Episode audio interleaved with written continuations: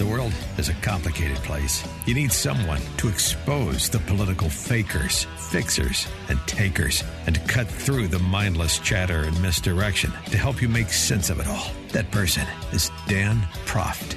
And this is the Dan Proft Show. I'd like to welcome you to the Dan Proft Show. I am not Dan Proft. My name is Shaun Thompson, and with me is Scott Shellady. Now, here's the thing, Scott years and years ago, before Dan had the show, uh, and before Joe Walsh lost his mind, I used to fill in for Joe Walsh. So there will be people out there. I've never met Joe Walsh. Oh, he's actually a, a, an interesting guy. I like Joe. Uh, he did lose his mind. Yeah. Um, but I do like him as a person. Um, and to watch what happened was interesting to me, and it gave me kind of a perspective on some of my own views. To be quite honest with you, Like like uh, smoking your own exhaust, maybe a little bit. yeah. Well, well. Here's the thing. Um, both. See, here's the here's the nice thing about the uh, the answer 560 a.m. here in Chicago and Salem uh, uh, nationwide is we actually are the, the people are treated like a family. It's wonderful, and we would go to events together. And as you know, I'm a, I'm a, I'm proud to say I'm a friend of Dan Proft's and uh, of of Joe Walsh as well. And early early on, during the whole experience of what happened in 2016, we would have infighting, the three of us.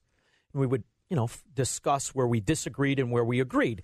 To me and, and, and to Dan and to everybody who doesn't want to be a socialist, it's very crucial that Donald Trump win. So when I criticize Trump policy, I'm simply criticizing policy, never the man. I actually think I'd like Donald Trump. I do. I think he'd be fun to talk to. He'd be a good guy to hang around. I really believe that. I think he's a well intended man. I disagree on specific policies, as I think we all But I, you disagree. know, I, I would say, look, I'm a Trump guy too, but I, I don't think Barack Obama's a bad guy. no, me either. I mean, I think he'd be somebody to hang out with and have a beer too. I mean, you know, he tried that once. I didn't uh, didn't go over well, but I, don't think he's a bad, you know. But his policy's horrible. Just wrong. Just wrong. The policies are, are wrong, and, and, and Barack Obama far more than Donald Trump. Agreed. But you and I have an advantage over the, the rest of the nation. I say this to people all the time.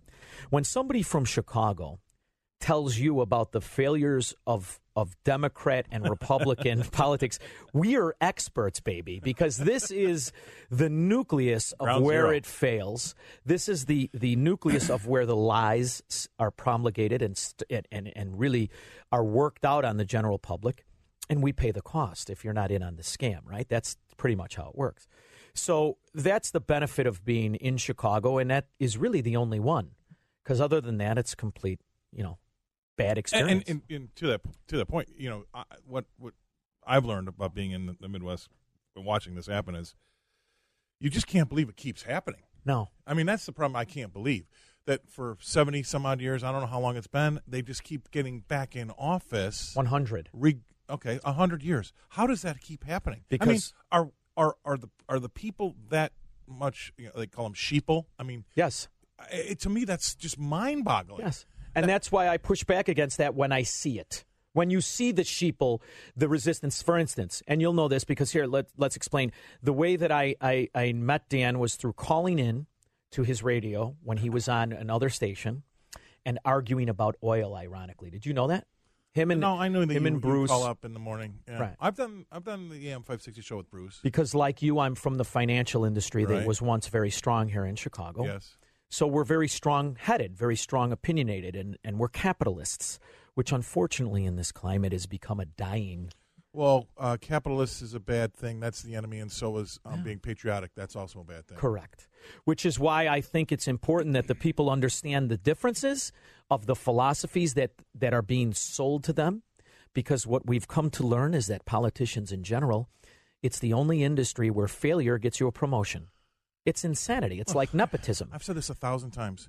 When I got out of university, all the really smart guys got really big, high paying jobs in the private sector. And all the losers went and canvassed for their local alderman. Exactly. and then suddenly, slowly but surely, over 20 years, you're voting for this guy for president?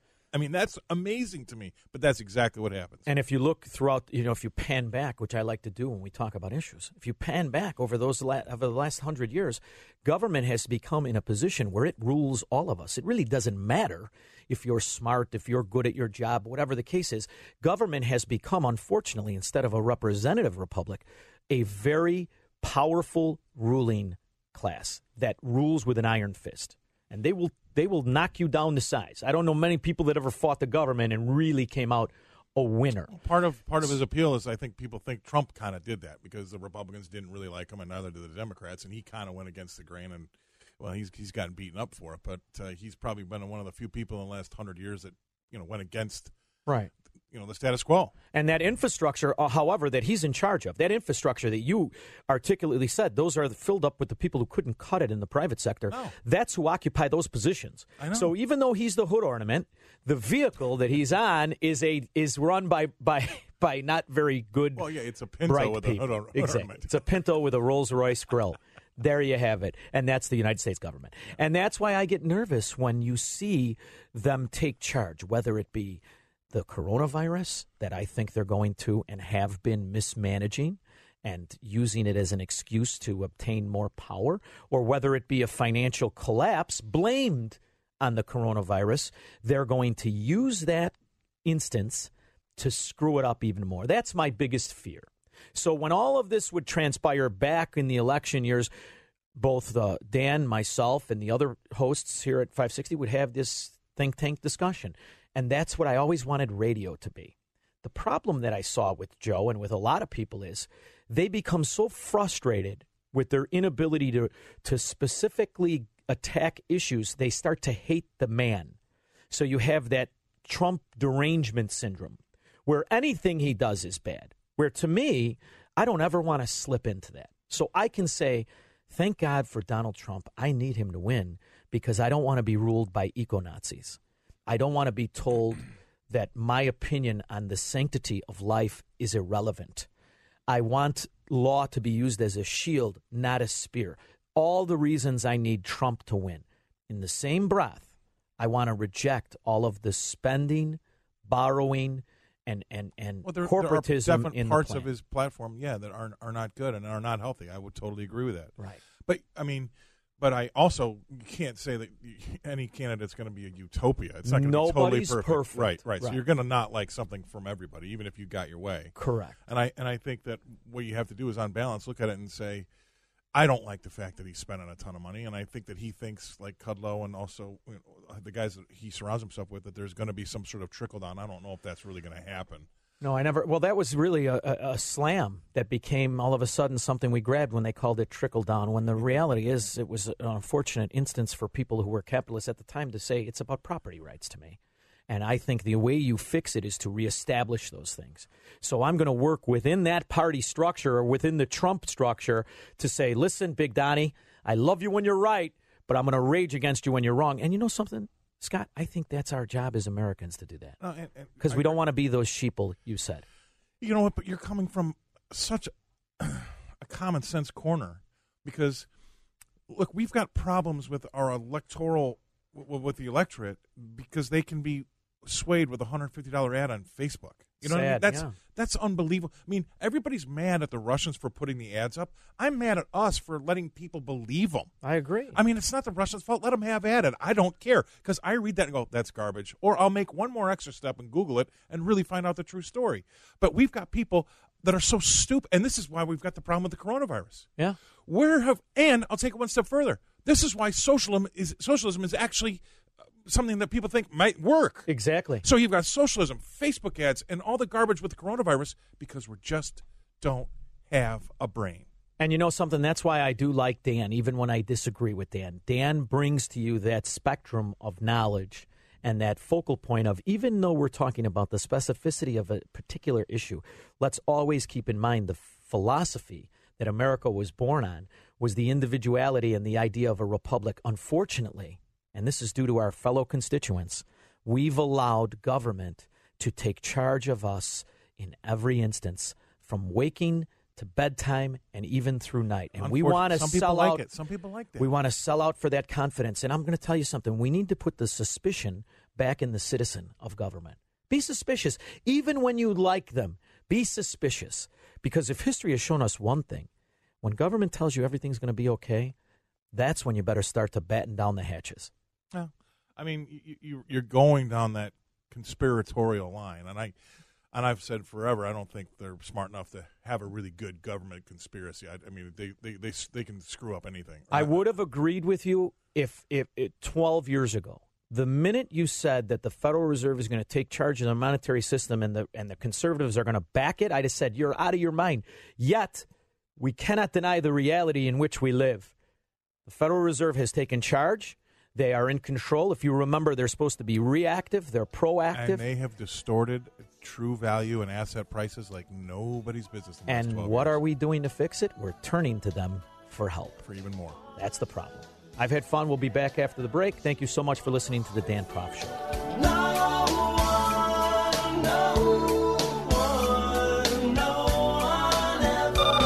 Grab seat and sharpen your pencils. Class is in session with Professor Dan Proft and the Dan Proft Show.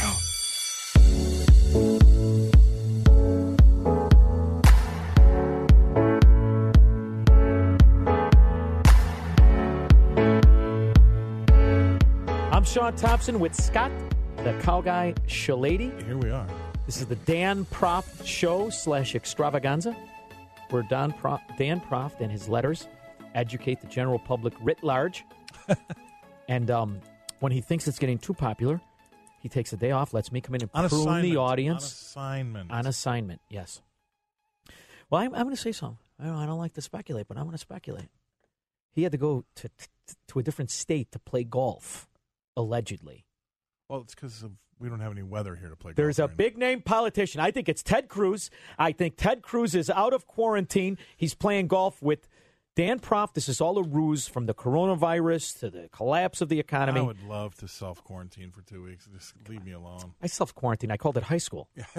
All right. So uh, one of the things we did is we brought Chuck DeCaro, a man whose That's- resume, That's seven years of your life, by the way. his resume is so impressive. Chuck DeCaro, really. Chuck, it, it, it truly is. And I don't just mean your time at CNN where you used it as a dating service. I'm talking about when you were in the Air Force, when you were in the Special Forces. I'm talking about when you are the, you're like Ollie North, only the one that participated with the soldiers. You're my favorite kind of soldier.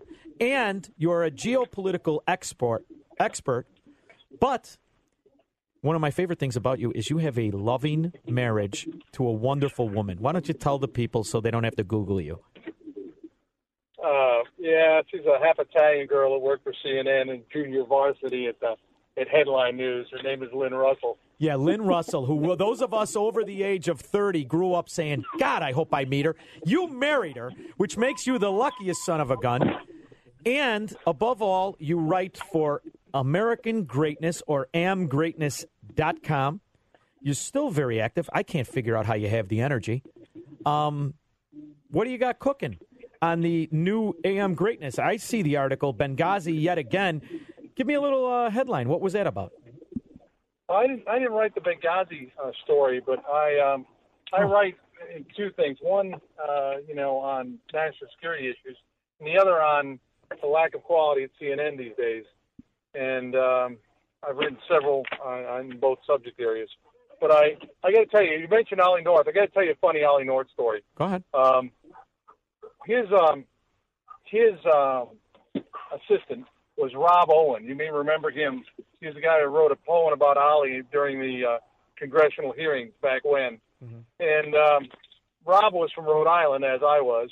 And Rob came in from a distinguished uh, family. His, his uh, father won a Navy Cross in the Pacific in World War II, and and his brother was killed uh, allegedly for the quote State Department uh, in Vietnam. And then Rob, who had a football injury, couldn't go in the military, so he wound up uh, initially as a uh, congressional um assistant for a couple of senators, and then worked for North. Well, Rob, uh, when Rob got married, I was invited down to this wonderful estate in um, in South Carolina, North Carolina, and uh, Ollie was there. And Ollie didn't know me, but I knew Ollie, so I um, he was um, ordering a, a scotch from um, the bar, which was outdoor with this with this beautiful lake in front of it, and um, he had just been handed his uh, his scotch, and he was about to sip it, and I kind of sidled up and whispered in his ear, uh, "Hello, Colonel North, Chuck DeCaro, CNN," and Ollie blew that scotch right out his nostril. So he remembers me. anyway, I told him I wasn't working that day, and we're both friends of Rob, and everything would be off the record. So every time I see Ollie, I remind him of that uh, So- that initial meeting. Your specialty from your background is really dealing in the information and misinformation on a geopolitical level. And and you are the first guy I thought of when I heard what I believe to be a fraud story of the Saudis and Russia fighting with each other, thus plummeting the price of oil. When what I Yep. immediately thought was, well, a low oil, unfortunately, hurts the American oil manufacturer, oil producer, oil refinery, who has a higher oil cost. And in essence, Right. I don't think it's a disagreement as much as a collusion to harm American oil production. However, I do think it may benefit us as consumers. And I was curious to know what you thought. You know me, I'm always on I'm looking around the corner. That's how we think, guys from our neighborhoods. Well, it depends. I mean, you know, uh, that would with a president like Donald Trump. If they, uh, if you think that the Saudis and the, uh, the Russians are sort of acting in parallel to hurt the U.S. economy, boy, they picked the wrong president because now what you're talking about is a game of guts ball. Okay, here's how it works. If Trump takes their bluff and has the United States government, for instance, buy up all the oil, okay, Mm-hmm. um, what are they going to do? Their economies, both of them, have single point economies. It's all about petroleum. That's the most profitable thing that the Russians can export, and the only thing the Saudis can export. How long do you think they can maintain that?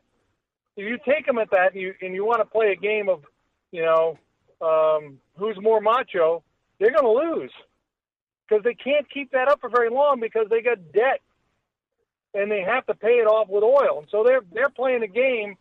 They just picked the wrong guy to play against. You're, you're exactly right, and and to your point, um, you know, Saudis have recently had to float um, Saudi Aramco. I mean, they normally wouldn't have had to done that 30 years ago, and also, just like in Alaska, they pay their constituents to to you know to stay happy, and and they're having to do that to, to keep everybody kind of from quelling, you know, to quell an uprising. So you're you're exactly right. This is this is something that Well, they there's, should there's be a couple very of very things careful. even with. more than that. In Saudi Arabia, all the people that do the work aren't from Saudi Arabia. They're from everywhere, and if you don't pay them, they're, they're going to get irritated. Not only are they going to leave, but they might revolt. I don't On like top I, of- I, I don't like the Saudis. unhappiness- I don't like them, Chuck. Say I don't again? like the Saudis. I don't like them. Not just because they look like a bunch of old Italian women at a wake. But I we- don't like them. we- but we like the the moo right? Because it's comfortable, right? It's it's Chuck, I don't believe a word that comes out of their mouth. With the Saudi Aramco deal, they needed the price of oil to go up. What did they do? They staged an attack on themselves. I know it's a conspiracy, but Oh, it's my stop. conspiracy. Yeah. Price of oil doubled. They went public. They got their figure. Right? Now they plummet. That's true. I mean, I, I, come on. I think they're. I think they're in the chess game. I think we're lagging behind. I'm hoping I'm wrong.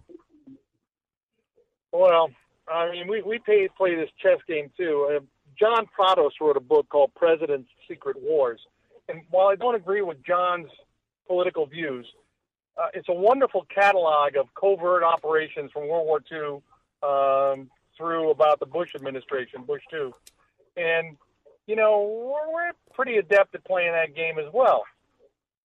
When you get somebody like um, Donald Trump in charge, you know, the quality of that kind of game goes up. So, you know, if I had my druthers and who was I going to bet on, I certainly wouldn't bet against us.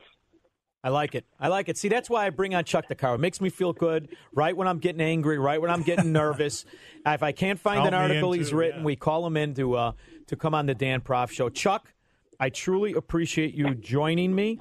Um, that's Scott the cow guy, the other guy. And by the way, when you're on Fox, when you watch Fox News, the big guy in the cow jacket, that's who you were talking to. He's a real good guy. I'll tell you what, I want to bring you two guys to a restaurant, not just because I'll get a good table. I'm not picking up the check. exactly because you you, you No, never but- paid for anything. Chuck, I agree with you. Unfortunately, we're up against the hard break, so the moral of the story is we're like the three wise men without the conviction. Thank you so much for joining us. I truly Okay. appreciate it. Thank you. Bye now. See you later. Bye now.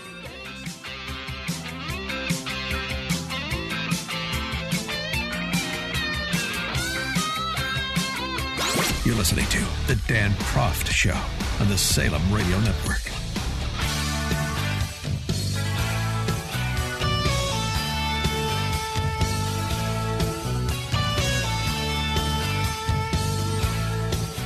I'd like to welcome you back to the Dan Proft Show. My name's Shaun Thompson. In studio with Scott Shellady. The cow guy. The cow guy. And I'm sorry, we're going to have to. I don't want to talk Corona. You want to talk Corona? A well, bunch of can do it in morons running around about a fake disease. You know what? We can we can talk Corona and we can talk um, Russian Facebook ads and we can talk socialism. They're all this equally stupid. Yeah, and you know what else annoys me? More people will be shot. Now I know we're not broadcasting in Illinois, but this is why we're an authority. More people tonight will be shot and maimed on the south side of Chicago than will catch the coronavirus. I mean, that's just the reality. And I and I think we're getting close to the point where we've got more people that have survived it than than are that currently have it. All right. And number two is this: all the people are worried about more cases coming out. Oh, the the, the media threatening us with there are much more people out there that really have it. All that really does is drive that death ratio down. Come on, we're right? It makes it even more le- less. Who cares? The reality is, we're Americans. You're you're going to use Chinese statistics. They're drinking bathwater for God's sakes. We're. Americans. We got we have more in a CVS than China has access through in a lifetime of government health care. Right. There's more to us over the counter than they. We're going to be fine, baby. We'll put mustard on it and eat it. I don't get too nervous about that corona. I mean, it's 700 people have it in the country and 26 people dying. We've got like 22 states declare a a national emergency. Yeah. Are you kidding me? Right. Are you It's kidding outrageous. me? I mean, if talk about the nanny state. What I do break. get nervous about is that nanny state and socialism. what I get nervous about is some doddering old fool pretending to be an authority who's never had a job. Joe voted for disastrous trade agreements which have been horrific for the Midwest. I helped lead the effort against those terrible trade agreements. What I what I want is the old fashioned businessmen make the rules. Citizens are represented, not ruled. I know it's I know, but, but but it is but because everybody figured out back then that if I had a foot in both camps, I'd have it covered. and you know how we talked about unions, and you asked me Yeah, yeah. before. Unions could have never gained a foothold and been this hub of corruption and and and been the example of failure they are if it wasn't for government having a power in capitalism they shouldn't have had. In other words, it's the competition that breaks the back of inability and, and the and the lack of success. We need that failure. Business without failure isn't really business. Well, no, it's government sponsored, public funded. It's getting a trophy for coming in last, and nobody cares. And we need to re- get back to that because listen, this country was built up on that. How are we going to answer me this? How are we going to get back to that when we have given? I don't know how we've spawned this this generation of people where socialism really is an answer. I mean, have we beaten them up so badly that they have absolutely no hope left, Yeah. and they're going to turn to socialism for their last ditch effort to have a nice life? You know what they knew? Is that what, what's going on? You know, uh, you and Dan will often say to me, that's kind of conspiratorial. You know how you do that? Yeah. And the reason I am a conspiracy believer Well, because you've is got, you've got a screw loose. But uh, because we live in a country that's been overturned by the conspiracy of socialism. And I'll tell you what I mean. I'm an FDR nut. I knew all about his philosophy and how he wanted to do it. And what he knew was brilliant. He knew if he could get the American people to collude with socialism, it would gain a foothold and popularity. That is why today you see American conservatives argue for family leave, for more Social Security, for more insurance subsidies, and for more economic control. Because that son of a gun, that fraud, FDR was right. He gave us the poison pill that has grown into a root of tyranny. You and I, economic guys, are having a hard time explaining how to pull it out. So I'm don't- I'm not- frustrated in the I'm sure conspiracy that worked. Because look where we are, brother. I well, that, and that's where we're at. Is and that's why I feel like I've let down the side myself because we've spawned a generation of people that actually think that that's an option. But How- tonight, someone's going to how listen. is that an option? Tonight, someone's going to listen. A young person, an old person, they're going to look it up. And they're going to see where there has never been a trust fund. Social Security is not an insurance plan. Well, there's nothing It's there a- anyway. It's a tax. There is no such thing. It's just a way to tax an employer and to tax a human uh, a, a human worker. It's just a way to breed socialism. And through that, in the future, never sell Americans short. We can correct it. It's going to be hard and it's going to be a struggle and it'll have to be after an economic collapse, but it can happen. I never sell it short. It can happen. And once the American realizes you're you're cheating the people, it's not real. They'd be better off if they had their own money. How, you know, how long their employer? Would be you- how are better. you going to re-educate? I mean, this is Well, here we got a Trump telling us he's going to give us a tax break, and this is I'm good Trump. Give us a tax break by taking away the uh, payroll tax. right. you know, somebody's going to look it up and realize that was never supposed to be there. It was a temporary fix in World War II that was supposed to Well, be taken away. temporary, by the way. But, Yeah. So some some kid out there is going to say, "Well, wait a minute. It shouldn't even be in my paycheck." Right. And that's freedom spreads too, and it spreads faster than socialism. So I'm optimistic, even though you and I will probably die being socialists. Yeah, Yeah, we're more- over 50. More likely, yeah. Well, we will if we cozy up to it. So that's why I say Bernie Sanders, Joe Biden. I spit them from my mouth like a bitter pill of failure. This is the Dan Proft Show. We'll be back after this with Ed Morrissey. Exposing political fakers, fixers, and takers. He's Dan Proft, and this is the Dan Proft Show.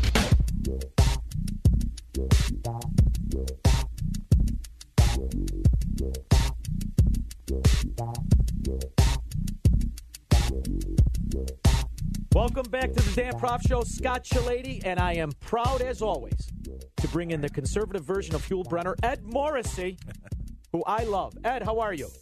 I'm doing well. Thanks for having me on today. You see what I did? I told you I cozied up to you here and locally in Chicago.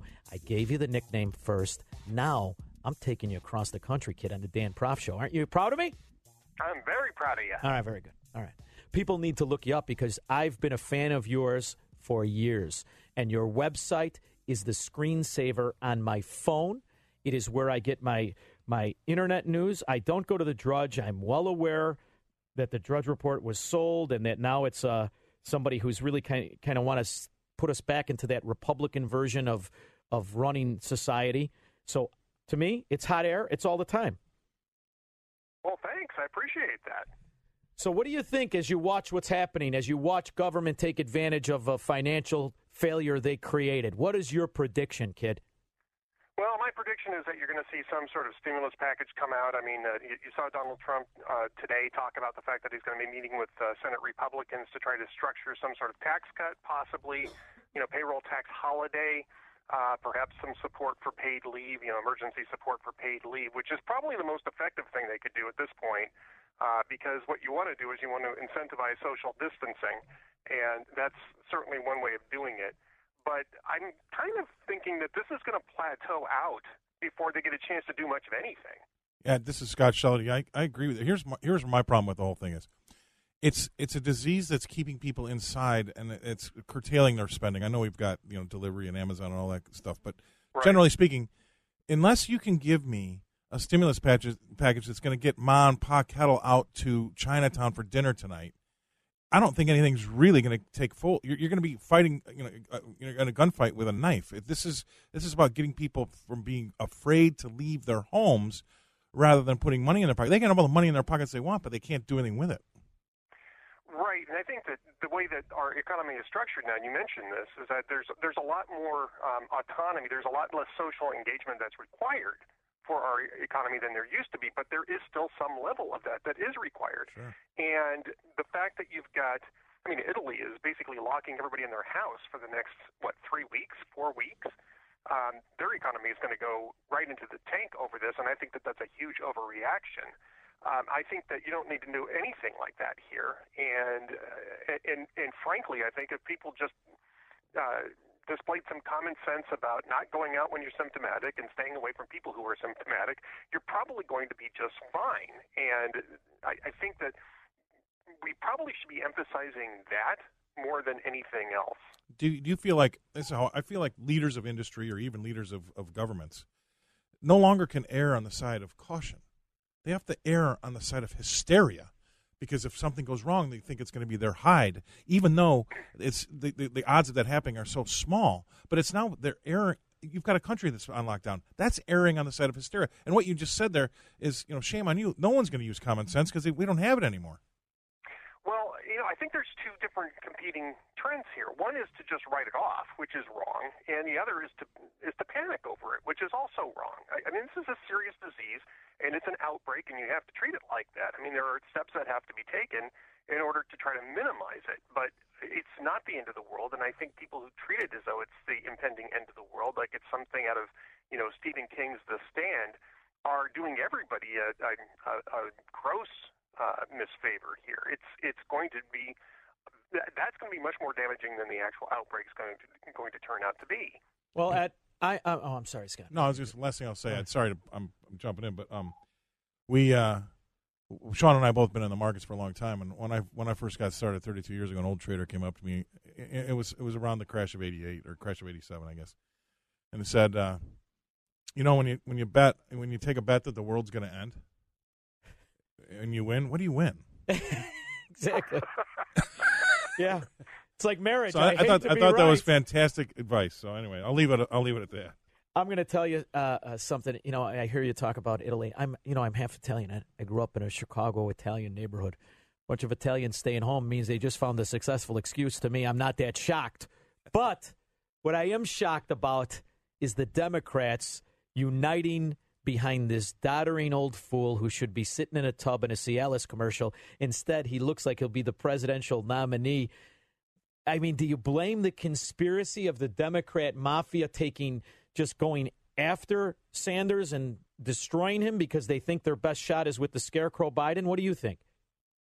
I think that Biden was the only guy who was in a position to take advantage of the fact that Bernie Sanders blew up his campaign with Fidel Castro and Communist China. I mean, I've never seen it. People are talking about this like it's a Biden renaissance. It's not a Biden renaissance. This is a Sanders collapse.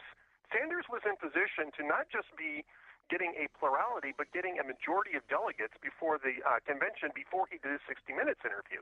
And after his 60 Minutes interview in the CNN uh, town hall that took place a couple of days later, everybody thundered for the exits. This is a guy who blew up his own campaign, and I don't think he's getting the credit he should be getting for doing that. It's spectacular. Well, I, I, I have to tell you, if you look at the way things are set up, and you know me, I, mean, I go a little bit downfield. I've been known to Sure run with a do. conspiracy. Sure do. Joe Biden gets the nomination.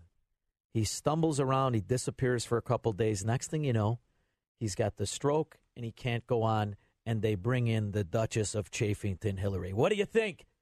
Possible? No, they'd never give it to Hillary. They'd be looking for somebody who could um, unite the party, not for somebody who's going to divide it even further. Um, but I mean, I mean, if you're going to if you're going to play those types of scenarios out, I think you have to. I think you have to broaden your horizons. I think you're talking about maybe somebody like Eric Holder who comes in, or or maybe somebody like Michelle Obama, although I don't think she'd ever do it. Um, that would be the, the type of person that you're looking for in that sort of a scenario, not not Hillary Clinton. Well, it was any excuse to use my Duchess of Chafington joke, and you didn't even crack a smile. But all right. Just, you know. So I, I just, uh, you know, as we go on hot air, what do you got in the works? What's cooking? What's the next thing Ed Morrissey's going to kick out?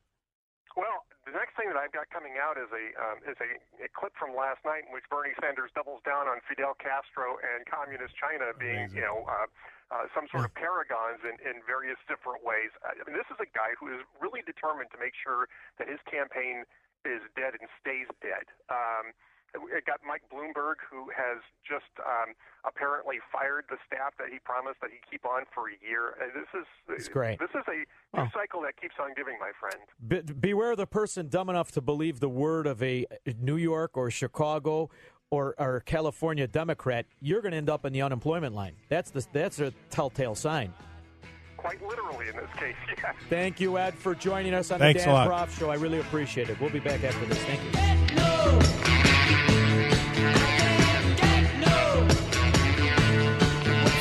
The more you listen, the more you'll know. This is the Dan Proft Show.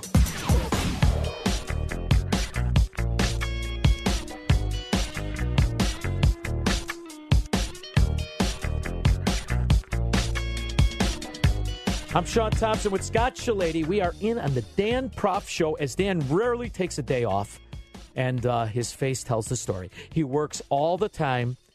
He uh, he did, however, cut out today. And what is it? The official tagline we're supposed to say? He's on assignment He's on assignment. Yeah, that's rather than yelling That's at his they- caddy.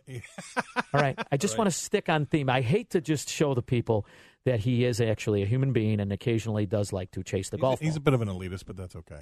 Yeah. He, that was Scott Shellady, not Shaun Thompson, who said that. I'd like to be back. Yeah, right. But you know, one of the things is Well, they we- pay you. That's the difference. That's yeah, pay. right. Yeah. Uh-huh. It's not enough. I need to unionize. No, I'm kidding. Yeah. But what happened today with Joe Biden at a union, an auto worker union event, I found shocking because here's what's happened to these politicians. They've gotten a little overconfident with their fact of, ah, you know what, these union guys, they're going to shut up and do what they're told. I think they have for decades. But when you go after things they love, like the Second Amendment, because I'll tell you another thing, people are very, have very strong, rightfully, have very strong feelings about the Second Amendment. One thing is for sure Democrats don't like your Second Amendment. It's not just here in Chicago, Illinois that they hate your Second Amendment, it's the big ones too, even the old ones. So they asked Joe Biden today, I want you to hear this clip. You are trying to limit your Second Amendment right and take away our. You're forced. Now, now, shush. I support the Second Amendment. Second Amendment, just like right now, if you yell fire, that's not free speech. Second, I mean, what the hell is he Was talking that one of his handlers trying to like get him away? Like, okay, well, let's go, let's go. Was that? Yeah, I- I- they're I- trying to get him away because they don't want to expose him to this kind of this kind of recording. This obviously is recorded on a phone. This isn't something the Democrat Party or his handlers want you to be No aware way. of. This is this is a flaw in his character, where he is he can't Which is going to focus. keep happening. Right, it's going to keep happening, and that's why my conspiracy is holds right. Oh. You mark my words. He's going to go for the the weekend at Bernie's where you just don't see him anymore. and then the next week, uh, Joe Biden unfortunately cannot go on. We're going to give you Camilla Harris, The Duchess of Chafington. the Duchess of Chafington. That's such a good name. Oh yeah, I came up with it on Well, the fly. yeah. um, Well, I, look, he's You know why pantsuits not for everyone. no. Yeah, she I should mean, be in one of those Saudi for, outfits. for, uh, for Hillary Clinton and Ray Rayner. Whew. But anyway, The only thing the nation could agree on is we completely understood why Bill Clinton cheated.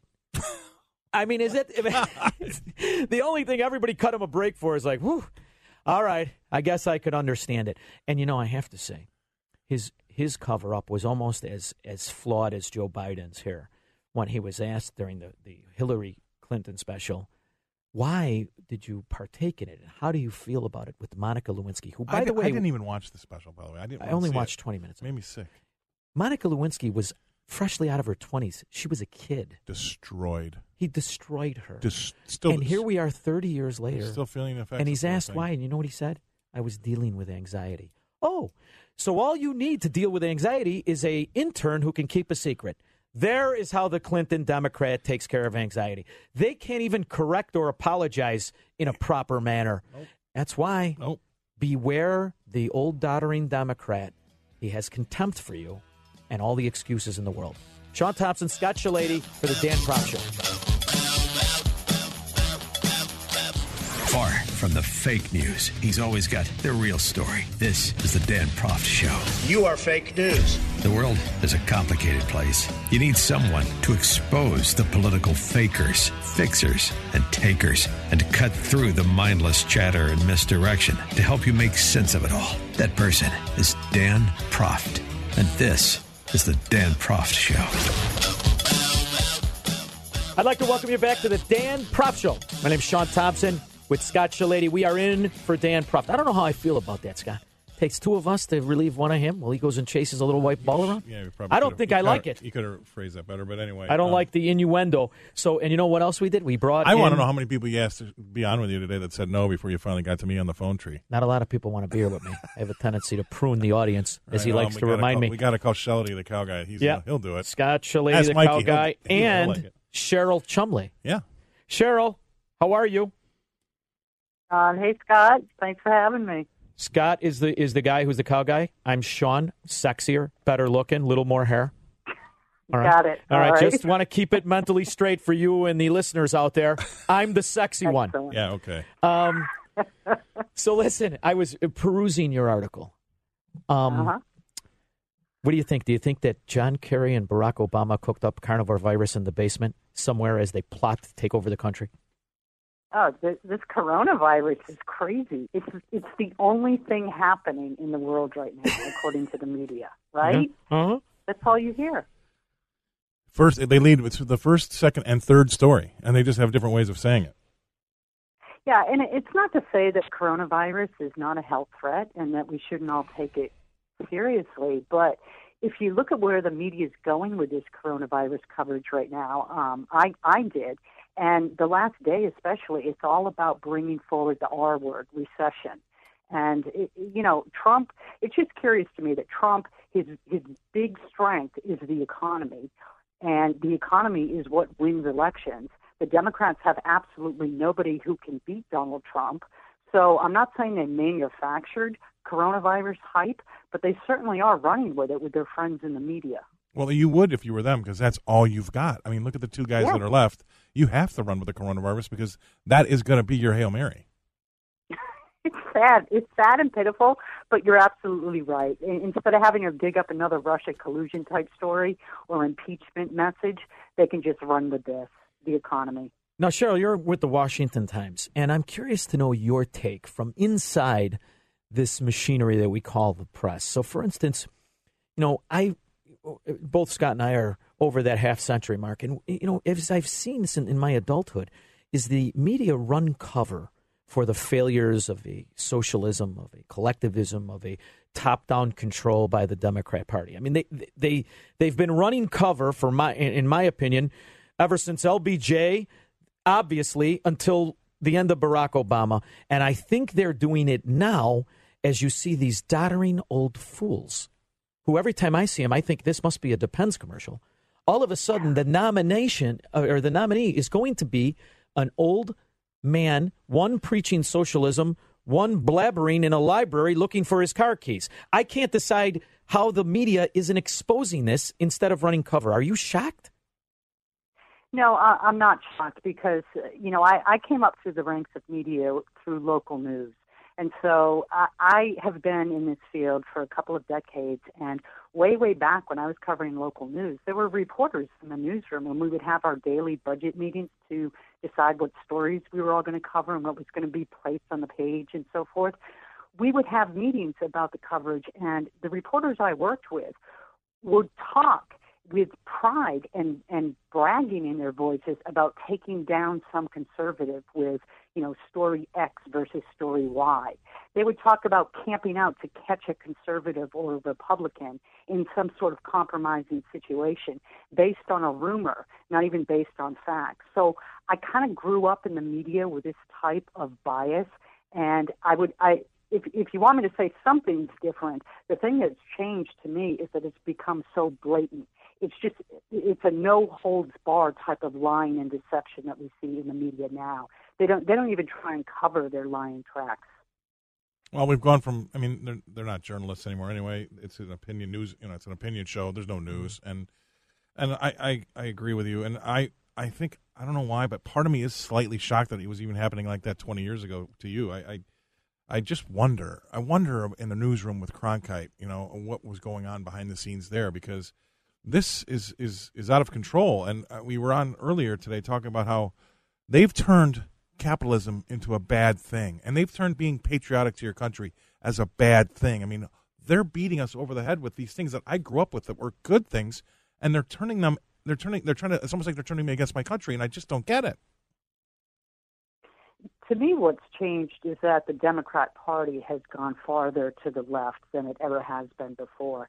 Even even in times where the Democrats were far leftist um, and progressivism sort of took over their party's views and platforms, they still had a love of America. Most of them. They didn't dare speak about America in negative terms. They didn't dare question that idea of American exceptionalism. And the generations in school were raised by teachers who were patriotic to believe that America was the best country in the world. You would have your few and far betweens that would sort of oppose that type of view, but they were shut down. Now it's flipped. Now everybody in the media, everybody in the public school systems has that same anti-America, America is no better than any other nation in the world type of attitude. And I think that's the big change now. You have the more globalist view rather than sovereign American view kind of taking over the media and the Democratic Party. Well, there's something else too I've recognized, Cheryl. I want to know what you think about it. As you listen to the old Keynesian frauds like Paul Krugman, I mean, if you listen to Paul Krugman during the Obama years, he believed in a collectivism, a top down control and contortion, a spend and borrow and quantitative ease and infuse, all of the things we do now. Why is he so against it? Is it just because Trump's doing it? I mean, we're course it is. we're living in Paul Krugman's Of course it is, achievement. right, yeah. You know, Yeah, the the number one rule in the Democrat Party is basically that thou shalt not praise a Republican. you know, they, they don't want to just disagree with Republicans and conservatives. They want to destroy conservatism in America. And if that means setting them against their own policies, the very policies that they once advocated, if that means temporarily putting them in that awkward position, they'll do it if it means it can take down a conservative. Do you think we've all moved to the left, Cheryl? Do I think the ball has moved to the we left? all have. Both the the Democrats who at one time went to World War II to fight socialists, now they're socialists. They've moved to the That's- left. But the Republicans as well have adopted that very thing I had just asked you the question about with that Krugmanism, that Keynesianism. And it seems to me that the resistance that Scott mentioned, that small few that still call themselves capitalists, are outcasts. I'm wondering, hasn't the entire country shifted to the left where we're a top down collective? I, I would disagree that the entire country has. As far as the politicians in D.C., I would wholeheartedly agree. And this is why Trump, if you go back in time a couple years, this is why Trump had such vicious, ugly opposition from those within his own party. Because Trump was the America First guy, and Republicans through the years, under Obama, through the watery administrations of the Bushes and so forth, they had learned to compromise with Democrats. And Democrats slowly but surely have managed to pull the Republican Party down that leftward path. And Republicans in political office, they get used to the perks. They get used to the comforts, the parties, the the special interest type of provisions they get for being federal politicians. And they fight when they are asked to give it up. And so this is why Trump, I believe, has created such a fury in D.C. It's only just recently, in this last year, year and a half, that you see these elitist, entrenched Republicans actually backing Trump publicly now. Well, I, I think I think you're spot on, and I would go one step further and, and use a word that's a bad word nowadays. Trump's a winner, right? And if there's a winner, there's got to be a loser. And politicians don't want any losers. So then they don't want any winners. They just want to be continue as we are. And I think, look, I feel like it's partly my fault, right? As a 54 year old man, that we've spawned a generation of no winners because everybody gets a trophy, everybody gets a participation award. Because if there's no winners, kids, we don't have any losers and nobody feels bad. And that permeates throughout society. Mm-hmm. And so I like it that we've got somebody that's gone back to making winning okay again. And it's not an ugly thing because somewhere along the line, people started to say having a loser is an ugly thing. Well, you, you only have losers when you have winners. So that means we can't have winners. Yeah. And in the meantime, Mitch McConnell, Joe Biden, Joe Biden's brothers, Joe Biden's sons all became mil- millionaires. And here we are going to work, Cheryl. And all I want to do is get to that eyes wide shut party. I can't figure it out. well, listen. Which is Oh, why boy. I, I, I I think we need to not, as Republicans or conservatives, look at Trump as if he is uh, a sort of savior of our nation who has turned the tide back to more found, founding fathers' visions, but rather start looking to principles and insisting on our politicians, no matter who's in office, Republicans or Democrats, abide by the principles. We need to get back to those core Thank- ideas. Thank you, Cheryl. We will be back after this. Thank you for joining us.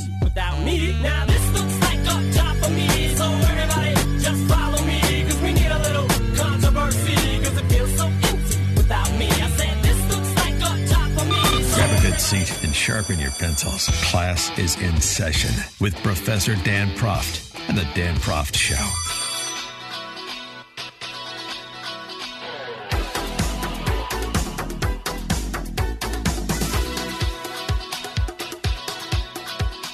My name is Shaun Thompson. Scott Shellady, The two of guy. us Yep. to take over for the Dan Proft Show. Boy, that makes me feel very inadequate. We did, however, manage to bring on Cheryl Chumley.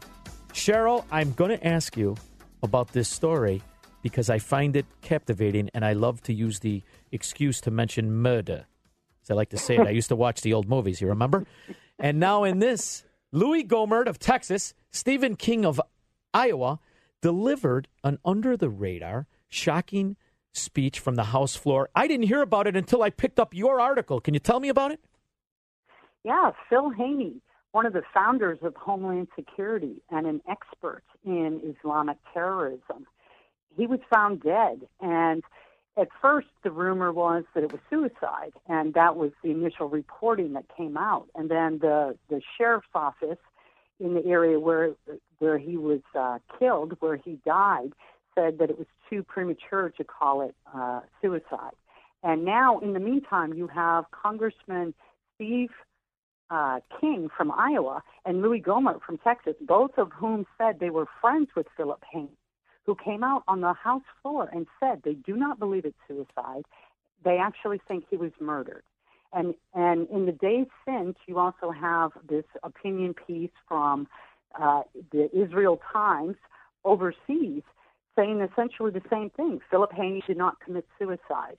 Now, this is a guy who testified, who, who was a whistleblower at the Department of Homeland Security during the Obama administration. Mm-hmm. He said to the Judiciary Committee that he was forced to destroy documents that would have connected uncomfortable dots between Islamic terrorists and the administration. So it, it's just interesting that now he's turned up dead, and you have two congressmen, respected congressmen, questioning the so-called suicide line of thought. They Epstein this son of a gun, didn't they? I'll tell you, the whole damn thing's a conspiracy. Everyone makes fun of me. I'm all in. It is a conspiracy. Someone benefits when this guy dies because, as we know, nobody with a government pension would ever kill themselves. They're millionaires.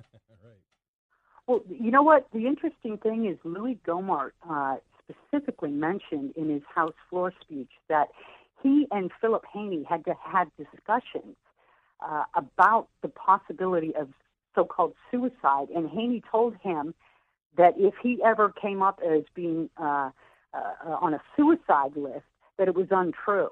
And now here we have the mainstream media ignoring it or painting Haney as dying by suicide. So Uh-huh. it's definitely curious. Yeah.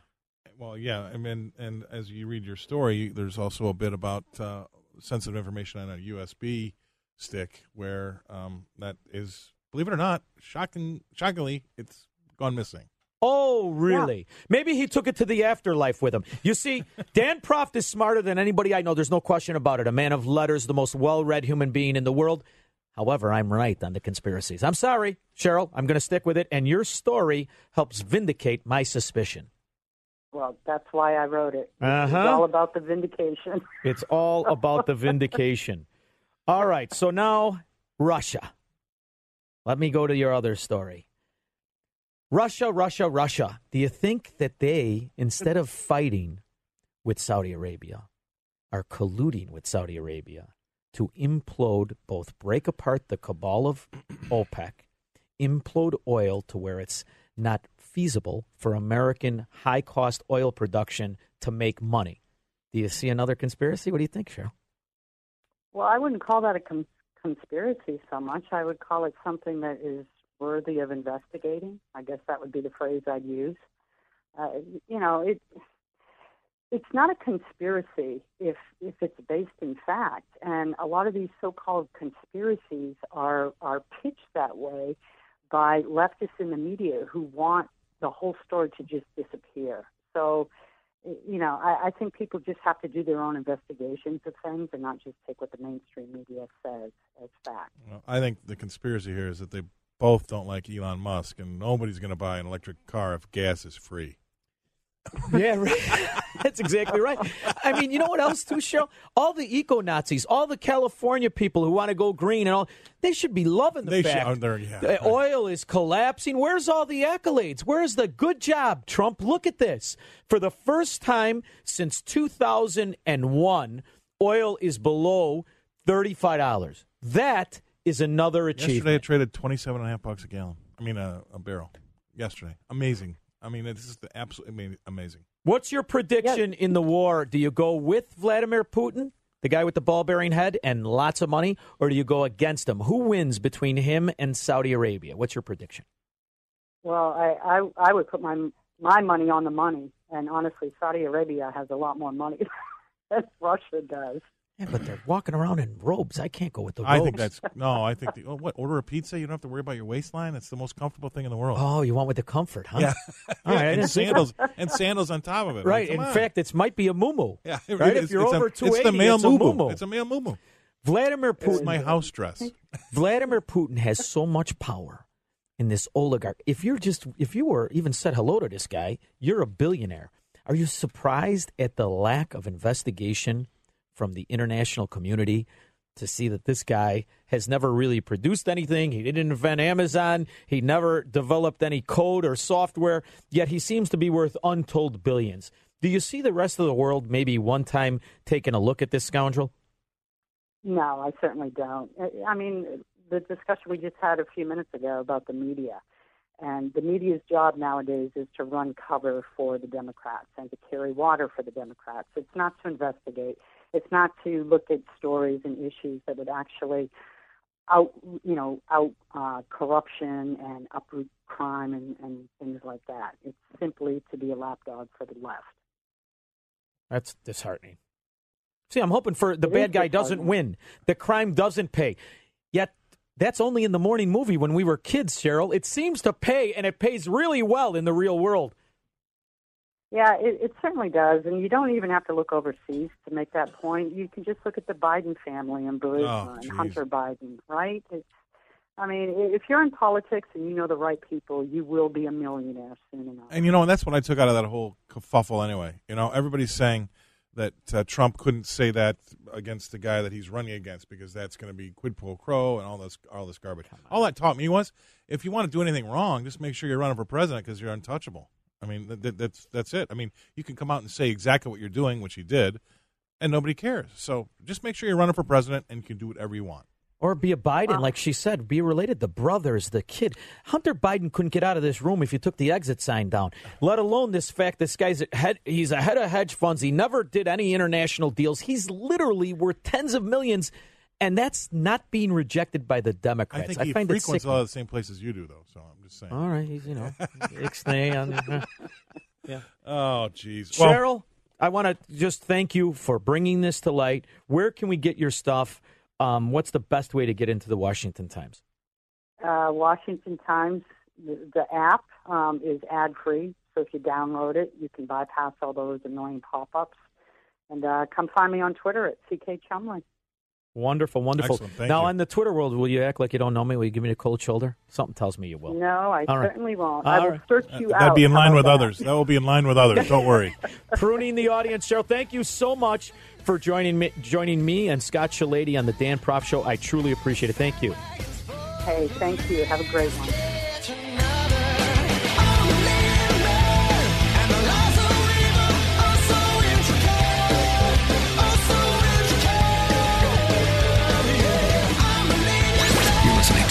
Dan Proft Show on the Salem Radio Network.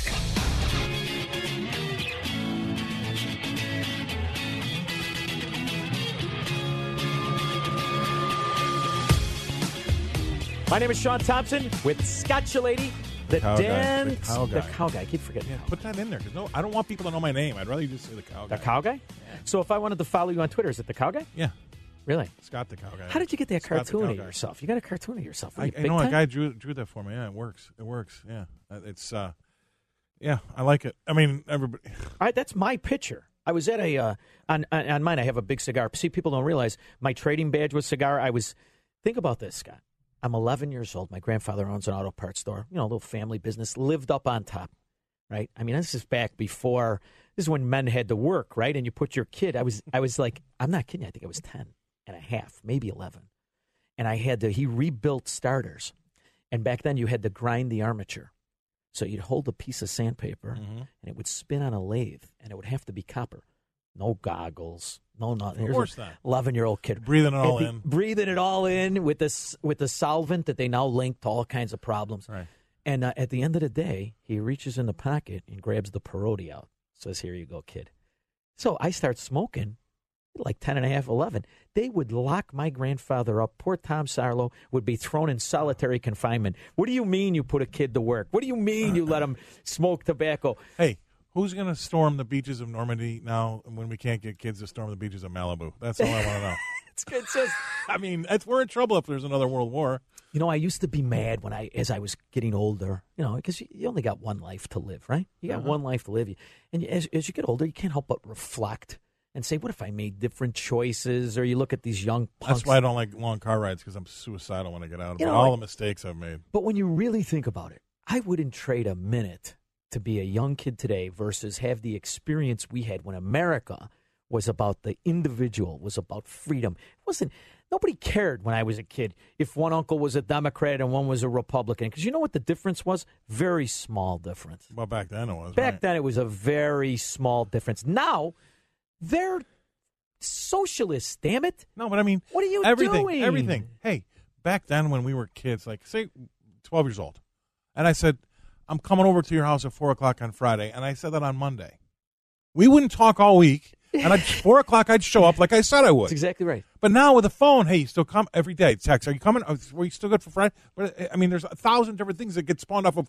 Hey, I said it on Monday. I'll be there on And Friday. you know what? You look at the behavioral problems. You look Yes. at the shortcomings in their character. I have to say this as a father of two girls. Right. You look at the the way in which they're so sophomoric at 16 and 18, and you compare them to when we had to just do But that things. Wednesday text, we still good for Friday? Did I say anything different? No. It's crazy. Stop it. Right. But this is the technology that snuck in and said it's going to free us, has enslaved us, right? And it's the same thing with schools. They Yes. said this would be better if we turned our kids over to these morons. Oh, my God. Instead, they made it worse. What's? Well, And you- and and you know, you look at it, and I'm going to tell you right now, Scott. I've got my own little philosophy on. Here we go. All right, All right, it's all all right. a conspiracy hour. put on the tinfoil hat Here right it now. is, right now. Yeah, I got it out. I was invited through the radio First of station. all, that's a lie. I was. No, never invited anywhere. I've, I've- I, I crashed. I drove a guy to. yeah, I crashed an event for homeschooled kids.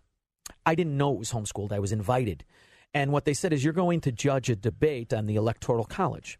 I didn't know how old they were. I go to this function. They're nine year olds to twelve year olds, most of whom are either friends or related, and they put on this litigation like little lawyers.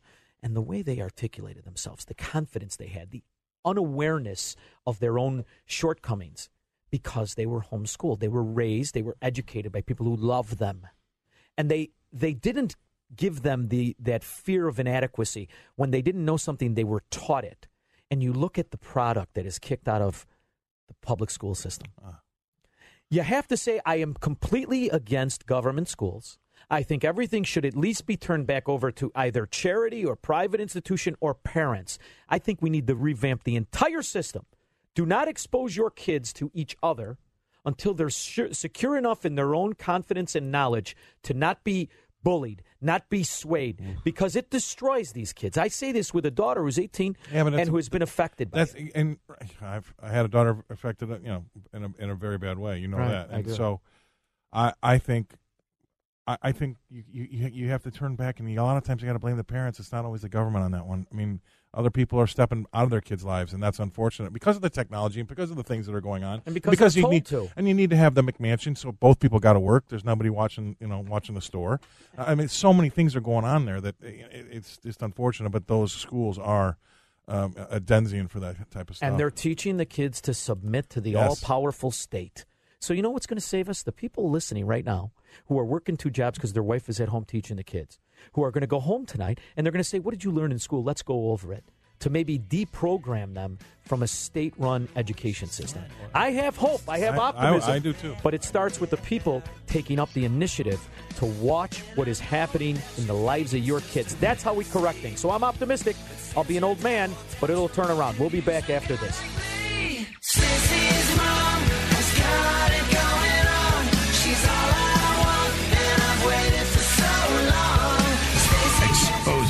political fakers, fixers, and takers. He's Dan Proft, and this is the Dan Proft Show.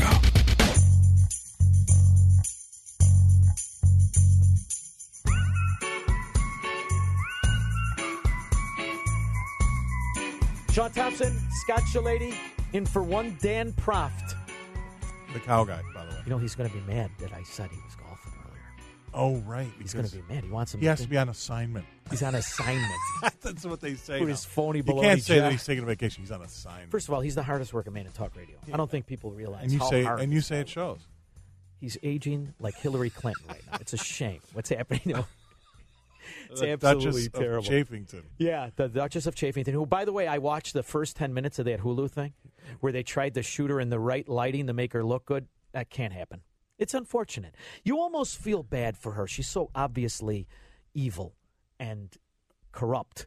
It just comes through. It's almost like I could almost smell like that old lady dust that they give off. You know, from the TV. Well, that that shoots your conspiracy theory to death that she'll come back because I don't even think the Democrats are that stupid to bring out roll out a loser again. I don't think that they'll. You know what that. I always thought? Uh, uh, what's the one that looks like she's got uh, uh, the shells in her chin? The kid, Chelsea. I always thought they'd bring Chelsea back. the shells in her Oh, she's the oh, you're- puggle of human hey, You're not allowed to make fun of. of, oh, of Oh no, kids, she's of- fair of- game now. Okay, okay. She's an adult. right. I don't make fun of the little kids. The old ones I go after, baby. Listen, I spent eight years pretending Michelle Obama was pretty. I am tired of it. You did not. Did you really? Isn't that what society told us? Oh, I guess. Yeah. Society told us she's gorgeous. I said, "Oh, wait a minute." She looks, you know, and, and and that's where it all started on Chicago Talk Radio when I would start to call up and to correct people. Hillary Clinton, she doesn't care about women's uh, women's uh, uh, rights. She sat idly by as her husband had numerous abuses. You're not allowed and- to. You're not allowed to make that connection. See, everybody's supposed to be stupid, right? I, I thought the same thing. How can you go to bat for your husband against all these p- women, and then you say you're on the side of women? You don't care about women. It doesn't anymore. make you sense. Care about kids. But it also doesn't make sense when you, you know, in 2002, you've got Schumer and Pelosi railing on that, you know, we need to fund a border wall. And then 14, 15 years later, no way we want a border wall. It's a dumb idea. But they're on tape saying it. Well, what's that? That's that's the, the gall of being a politician. They must see. I don't think You couldn't could- last two minutes in you the real couldn't world. bu- you couldn't sell any mirrors in, to, to buy a lunch in, in that town. I mean, because no, they took them all down. They can't look at themselves anymore. You From one day to the next, they you know, lie. You know why I love talk radio? Because uh, we'll interact with people, and I'll do a show, and people will call up. You're crazy. No, I like people to call up I and say you're stupid. That because at least there's an honesty in that disagreement. How could you possibly turn over anything to a chameleon like a politician? Well, a that's, chameleon. That's why people don't uh, see. This is why people don't get it nowadays. And I'm, I know I'm railing on about the, the the generation of no winners, no losers. Everybody's equal, right? But there's something about having a boss that you know where he stands. Yeah. You don't have to agree with him, but it's nice. That's called a leader. See, you don't have to like your leader, but you need to know how he's going to answer that question, even without you asking him. So I would like to. I would love to interview guys that were, you know, under General Patton's control, and I bet you they would see the guy's the biggest a hole of all time. Yeah. But you know what? We were we were there for him because he was a great leader. Right. Guess what? Uh, how many people are going to say um, Bobby Knight was just the most lovable guy I've ever met in my entire life? All the guys that played for him. No, but guess what? He graduated all of his guys and he won. Yeah. But nowadays we don't want that. We want ni- the nice guy. Here's my my you position. understand- you No, understand what I'm saying? Of course I do. But my position is is isn't the in a representative republic. You know, I, it drives me nuts when I hear Democrats call it a democracy. In a representative republic, I would want to know when the last time a government bureaucrat or a government poli- uh, anybody, a representative, a congressman, a senator, said, "I'm sorry, I can't do that," even though you want it, sir. I can't do it. It's not in my power to do it. My fear of a of a overpowered, arrogant, lack of integrity riddled politician running things. It's from your local mayor to your to your state rep to your to your senator all the way up the chain.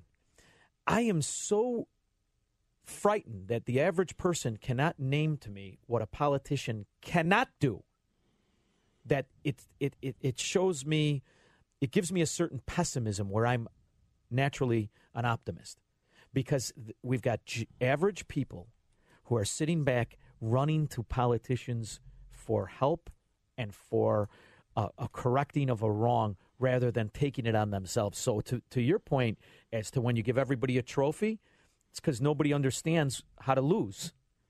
How are they going to understand what winning is? Everybody thinks they're they're winning, even though they're being controlled. I think we've quietly drifted into statism. I totally agree. I totally agree. And and and we've and now we're making that making that the norm, and that's what's upsetting me. Right? You know, we're we're you know that, that we work bolt garbage where we have this uh, cohabitational working. And it's Yeah. the biggest crock of you know what I've ever seen in my entire life because they're turning work, which isn't enjoyable. That word isn't enjoyable, but that's how we go and survive into play. Yeah. And we want to when we got to we want to get paid to play. And I said, this is I, I, the, the woman that owned the building came around and said, you know, because I signed a lease. This is in London, two, you know, a couple three years ago, and uh, I said, this is a joke. And she says, why? I said, this is I come here to make money. Right. I'm not coming here to have the cinnamon cookies and coffee all day long. And she says, Well, everybody loves it here. I said, Okay, what's your background? She says, I'm a lawyer. I said, Would you study here for the bar or study at the library for the bar? She says, Point taken. I said, There you go. I'm here to make money. So if I want to study for the law degree, I'm going down the library. I'm not going to do it here because this is like happy, clappy, lavender infused oxygen room garbage. And you know what's funny? As we all sit back and the one thing that irks me about the average person is they want government to give minimum standards for employment. So everyone is discussing a minimum wage now. And I don't see one side or one person say, Who the hell are you to tell mom and pop what to pay anybody? I- I've they should be for- able to cut whatever deal they want with their people. They- should cut whatever deal they want. Number one and number two, let the let the local local labor market cut a deal too, right? You've I mean, what, nationalized every business. Yes. You've nationalized every piece of property. it's not the government's job. And you know something, Scott? It always comes under the veil of safety. And look at the American conservative today, the American Republic.